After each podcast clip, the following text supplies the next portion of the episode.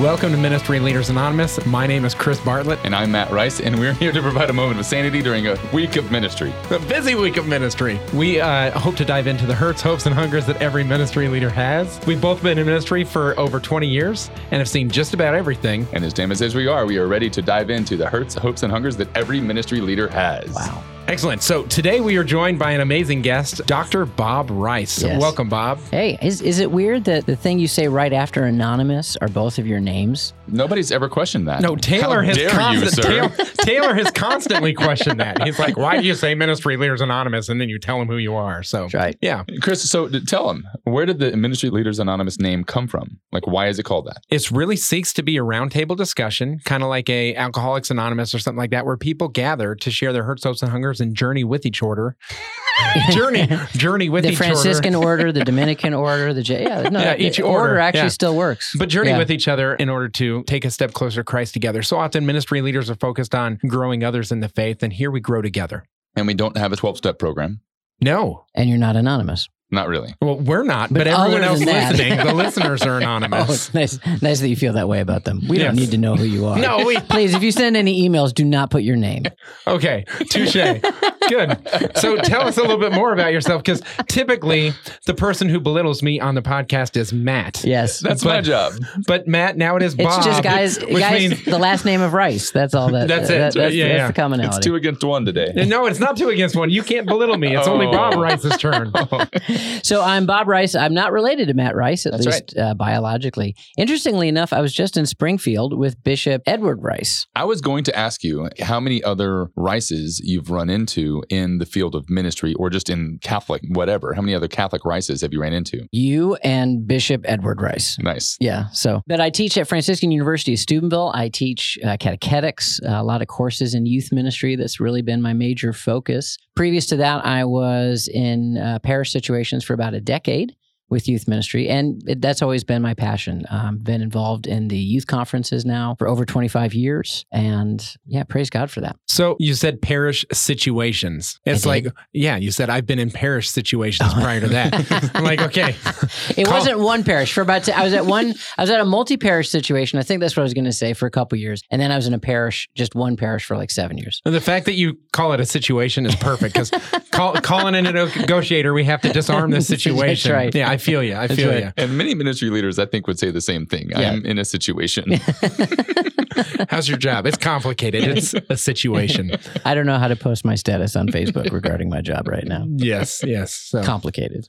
Well, good. So you have uh, a number of different areas of expertise, but one of the pieces is some of the conversations with bishops regarding a document that they're trying to formulate right now. Yeah, years ago, my dissertation, because you mentioned I was a doctor, was specifically on youth evangelization in the United States. And the major focus of that was our current working youth ministry document from the bishops, Renewing the Vision, Mm. published in 1997. So that was almost 25 years ago. And one of the major recommendations of my dissertation was we probably need a new one for, for a number of reasons. I actually tried to argue that it wasn't just out of date, but even there were some things within the document that could have been more effective. So I've been advocating for that at a lot of youth ministry leaders conventions and doing workshops on that for a bit. And uh, a little bit of a dream coming true. It's it's happening, and it's happening uh, in due part thanks to Pope Francis. You might remember a couple years ago he did the Synod on Youth, the Faith, and Vocational Discernment.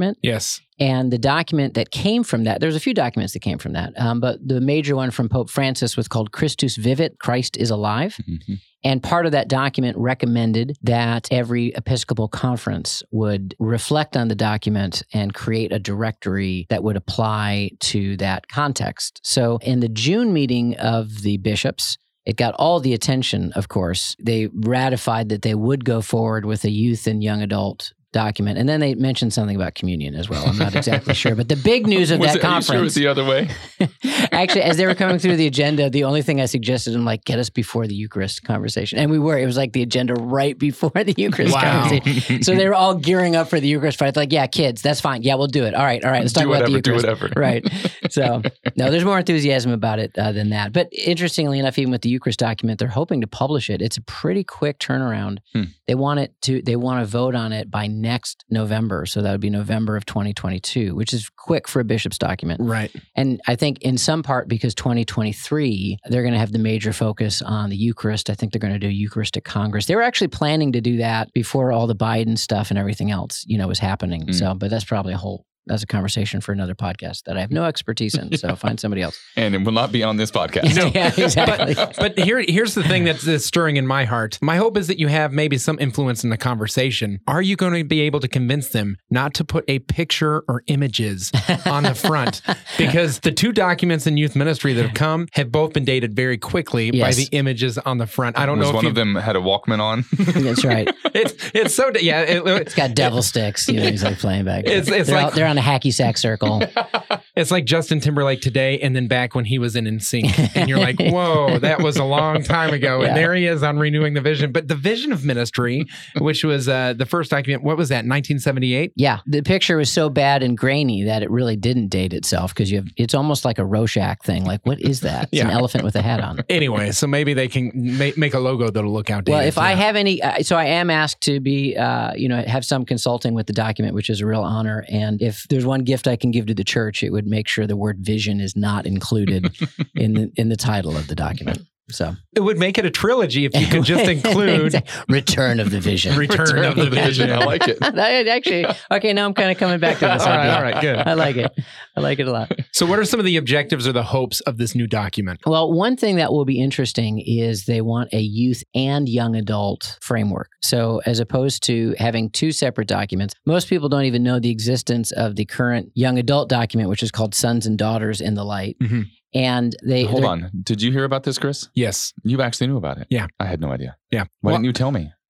I worked at the diocese as director of youth, young adult, and campus ministry. Oh, and, So there you go. cheated. You cheated. and so we had a number of those documents. And what's the campus ministry document? Oh, I have no idea. Oh, okay, I know that was even more obscure than, than Yeah. Sons. I know it's out there. There, there was one. I know Sons and Daughters says something about it. I know they came out with a with another one.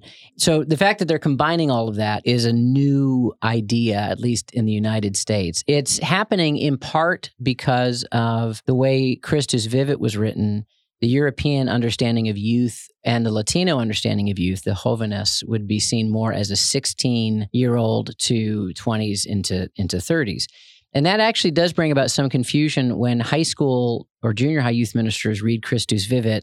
Pope Francis keeps referring to youth ministry. Mhm. In our contemporary expression, it would probably be more young adult ministry Right. that a lot of that topic is for. And so, one of the ideas behind the document would be just to give some clarity as to what are some of the principles in that document and how do we apply it in various contexts, because junior high ministry is a great example. Pope Francis wasn't thinking of a 12 year old when he wrote Christus Vivit. Yeah. However, there are general principles that he brings up in that document and that came up in the synod that are very applicable to that age. And so I think that's going to be part of the unpacking of the document. I think the idea is to take the kinds of conversations that were occurring around the synod and uh, that were you know manifest in the final document of the synod as well as Christus Vivit and then bring it into an American context. Okay.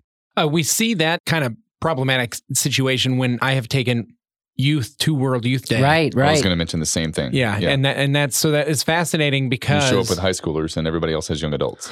yeah, they're the only, yeah, you know they're Americans if they're teenagers. Yeah. right. But but if they say youth ministry and they're talking about young people, it doesn't matter because it's all about us in the United States. It's all right. about what we think, and so we I- define it that way. I so we're love bringing being the center of the universe. Yeah. You know, I'm a huge Tampa Bay Buccaneers fan, and so I have a shirt that says Tampa Bay Buccaneers World Champions. And I just think, you know, do all the nations of Africa know who their champion is?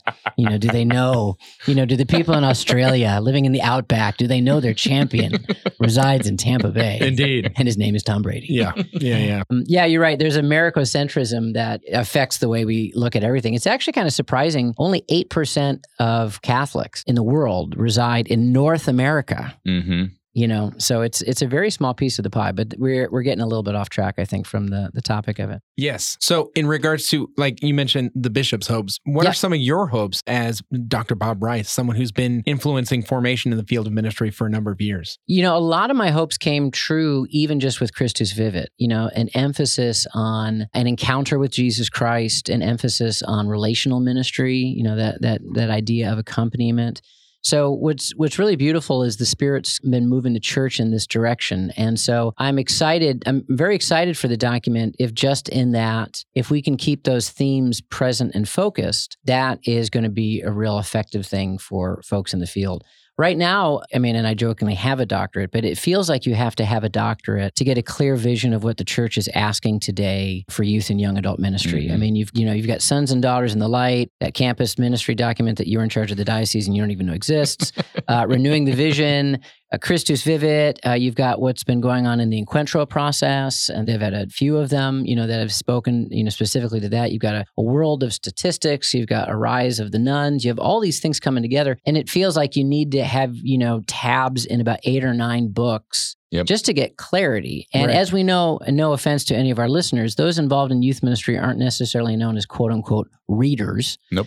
and really just a just a clear vision I, I also think a clear language when i did research looking back at some of the benefits of those documents you know renewing the vision and it had flaws but i think overall it was a very successful document and one of its greatest successes was it gave a language for people that approached youth ministry in a lot of different ways to be able to come to the table and have discussions about how they were implementing it it's exciting for me to think that we could have a shared language of youth and young adult ministry. I think that was Mhm. something, even though Sons and Daughters and Renewing were written at the same time, they didn't reference each other, they didn't talk to each other, they didn't use the same goals, they didn't have the same kind of language. So I think just having a shared conceptual, you know, what do they say? Like social engineering begins with verbal engineering. Sure. Um, you know, in a positive way, having a good verbal engineering in regards of what we want to be seeing happening as a church Yeah. could could bring about change. Yeah, Yeah. if we want those high schoolers to have a bridge into ministry, Yes. like having the the ministry leaders in each of those areas having a common language would be a, an excellent start. yeah, yeah, You know, for that to actually start happening. Yeah. Um, because right now, when they typically when they leave high school, if they don't- go into a, very vibrant Catholic ministry or campus ministry, whatever, they they tend to fall off the off the map. It's a serious disconnect, Yeah. and uh, you know, it's it's worth asking the question: How much can a document help? Yeah. And you know, you don't want to be like, oh, the bishops are going to write a document, and that's going to change everything. Mhm. But I do like to think of a document from the bishops, from our shepherds, from the successor of the apostles.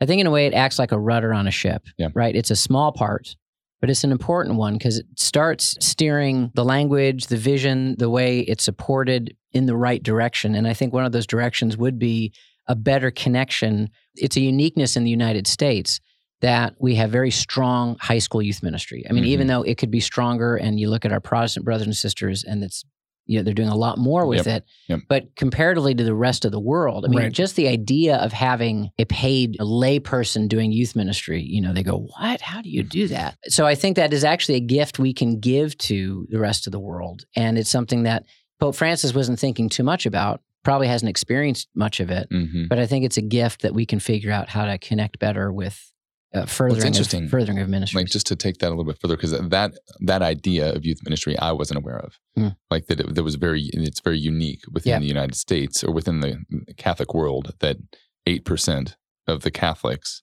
are the ones who are doing ministry to high school students. yeah That sounds crazy to me. It, it, it is a little nuts. Well, some high schools aren't as well established in the rest of the world. So we have a different, you know, and that's part of the tension is we have this 18 year old line in the United States where you're a minor or you're major. I don't know what you are. You're, Adult. You're an adult. That's it. Yeah, you're an adult. Legally, you're an adult. And so I think one of the other, Chris, as you were asking, what can this document do?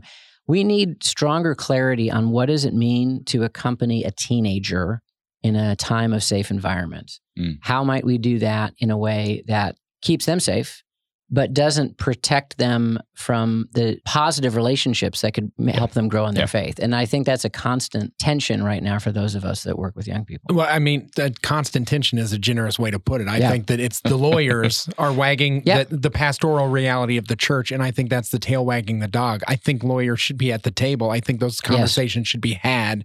Um, but I also think that the uh, the urgency of the gospel sometimes gets buried beneath regulation created Yes. by some of these safe environment policies or some of the impressions that they leave. One thing that I liked about just to shift back is uh, it All was right, a- well, let me just say one thing about that. You're Yeah. right. Conversations. I think that's the thing that really needs to occur. I mean, there are some dioceses that are doing it well and are having the conversations, but it needs to be a constant, you know, that really people can sit down and say, "This is our pastoral plan. This is how we," because they're going to have to. I mean, like one of the major themes of Christus Vivit is accompaniment. Yeah. So this document is going to say that the effective way of doing ministry is accompanying young people, and then it's this is part of like a unique thing the bishops have to be able to speak to. So how do we want you to do that in this age of Yeah. safe environment? It's not an easy answer, but Yeah. it's an important question. And question. Chris did this years ago when it was either Snapchat or Instagram or something. MySpace. Um, you basically, it might have been MySpace. um, Chris went to the diocese and said, How can we do this? Not can we do this? Not if, but Not how. if, but Yeah. how can we do this? Because we need to do this. Yeah. We, we need to be on Snapchat. Like the parish needs to be on Snapchat. And maybe, uh, was it Snapchat? Or It was, was, It was. yeah. You know, we need to be on Snapchat because that's where the kids are. How do we do it safely? Right. Not, not can we do it or if we can do it. And did they how do we respond do it? well to that? They did, yeah, and it was Great. a dialogue. It was yeah, great. Yeah, and yeah. that's and sometimes it just takes that kind of advocacy. I've found in different dioceses, like communities of youth ministers, kind of got together and they said, "Let's go talk to them." And it, usually the response has been pretty good. Mhm. So but but utilizing it, there there were all these different things and caveats. So it was like ministering with one thumb tied behind your back yeah, on, on social. but uh, yeah, what, but one thing I wanted to note because we talked about that eight percent, and I actually think that we can learn a lot from the other ninety two percent. So Mhm. Latin Yes. America and those movements that are taking place.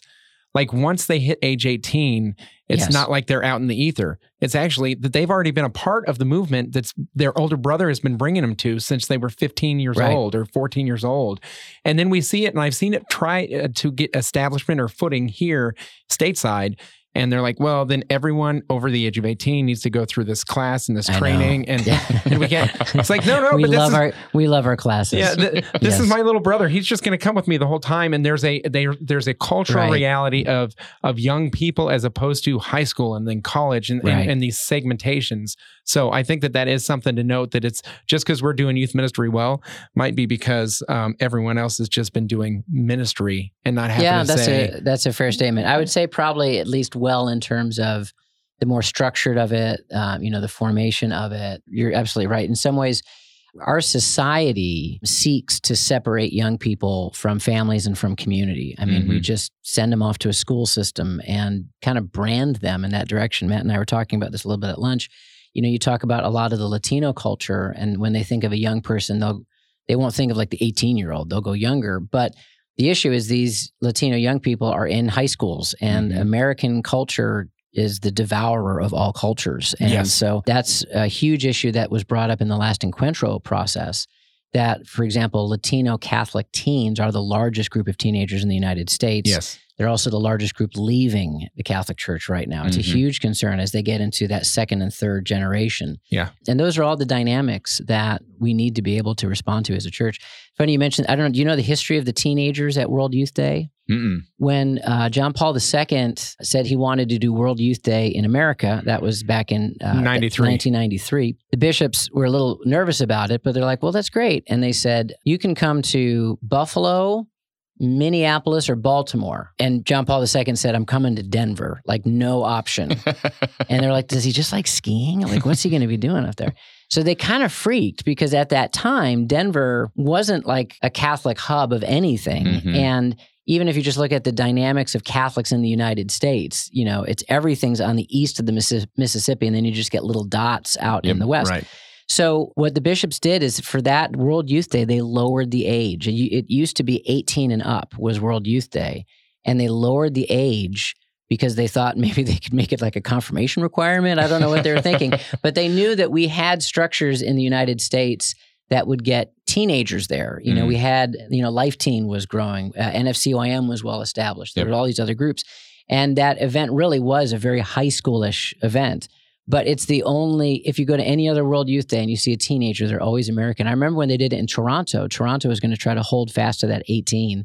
And eventually they, they just kind of gave in because you just, you can't stop it. Too much But that all now. speaks to kind of the different dynamics of even what we understand to be a youth, what the Mhm. effective way to minister to young people are. How long ago was it in your dissertation that you recommended we have a new document? It was 2016, and uh, that's when I finally. I mean, you work on a dissertation forever, right? And saying that we needed a new document wasn't a shocker of a statement. Sure. I, I think everybody did. Everybody knew that instinctually. But what I tried to highlight My biggest my biggest critique of renewing the vision was a lack of an evangelistic focus hmm that was Yep. present.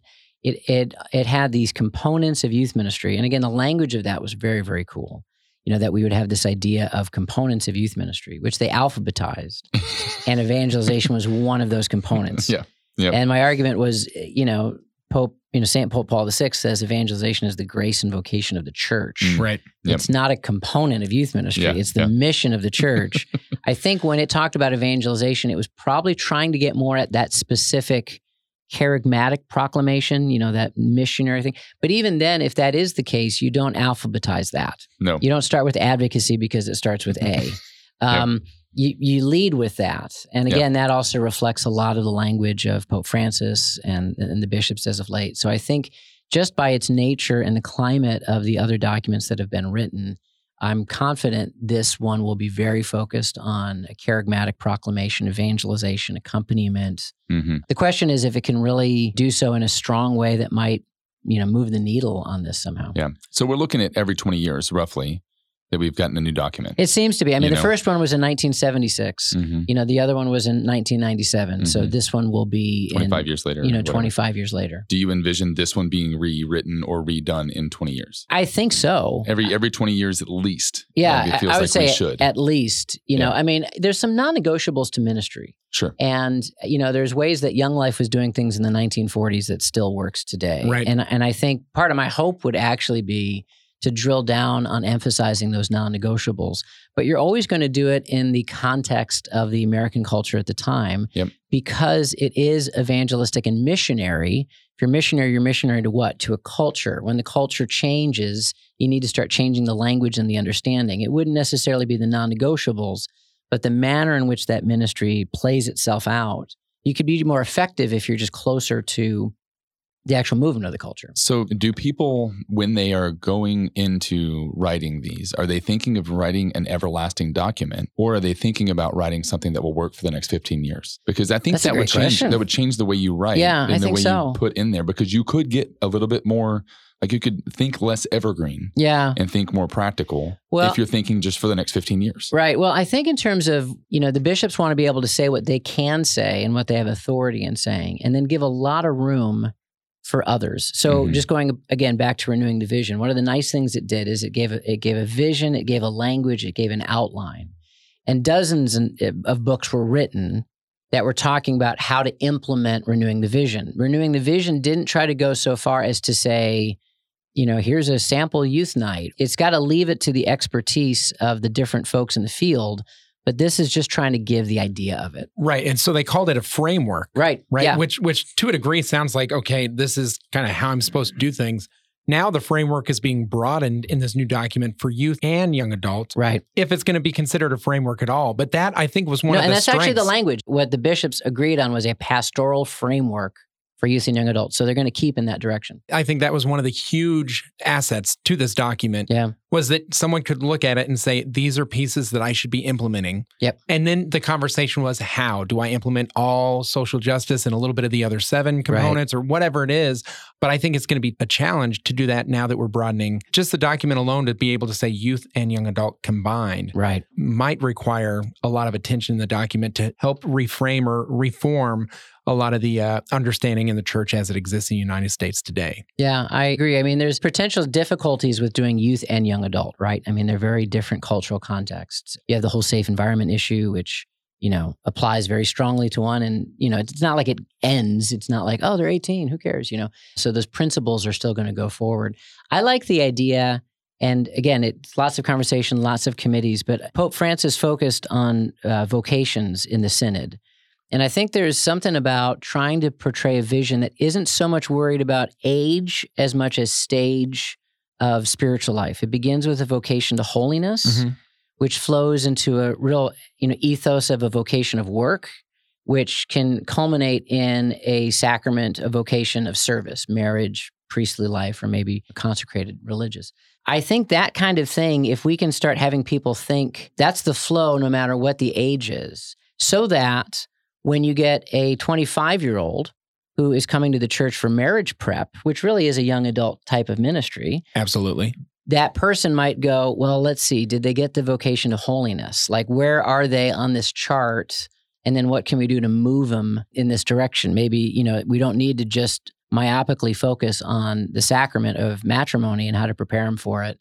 I mean, you ideally you would in the sense of just being holy, but you could see the bigger picture because there's 28 year olds on that spectrum that aren't as far as 17 year olds, you Yeah. know, necessarily. And, and the other side of it is important too. So the couple that is going to adoration on a weekly basis Yeah.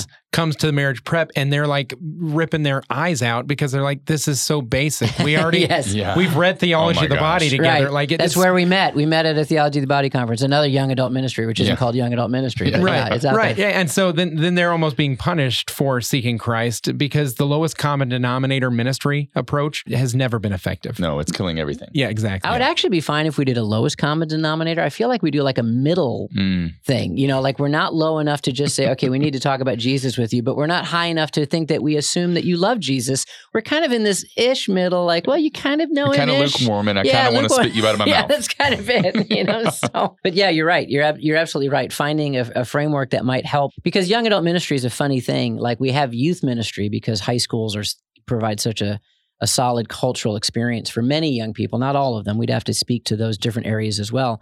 But you don't have a young adult group like you have a youth group. You know, young adult ministry is not youth ministry with beer. Yeah. There's all these, you know, there, there's different, it could be. huge, huge caveats. I've heard people that, that, why are you involved in young adult ministry? I want to date someone. So Yeah, some people yeah. are coming for, you know, Right. flirt to convert type of thing. Some people are coming because It's they, vocational discernment. they, they just want community. and Some people are coming because they want formation. Yeah. And all those young adults are at the same table, and this person's dissatisfied because there's no girls that are texting him back. This person's dissatisfied Because because there's all, no beer. all we do That's is right. community, and the other person is like, and there's never enough beer, you know. And so it's like, how do we how do we reconcile those realities? It, good luck, Yeah. You know, yeah. Hey, praise God. Well, thankfully, it's not you know it's not me, but it but I'm I'm honored to be a part of it. I'm honored to be in some of those conversations, and uh, yeah, I'm just excited to see where it'll go. I think it's going to be great. I mean, I think I I think it'll be beautiful that the bishops will be able to talk positively about youth because going back to some of what you were saying earlier.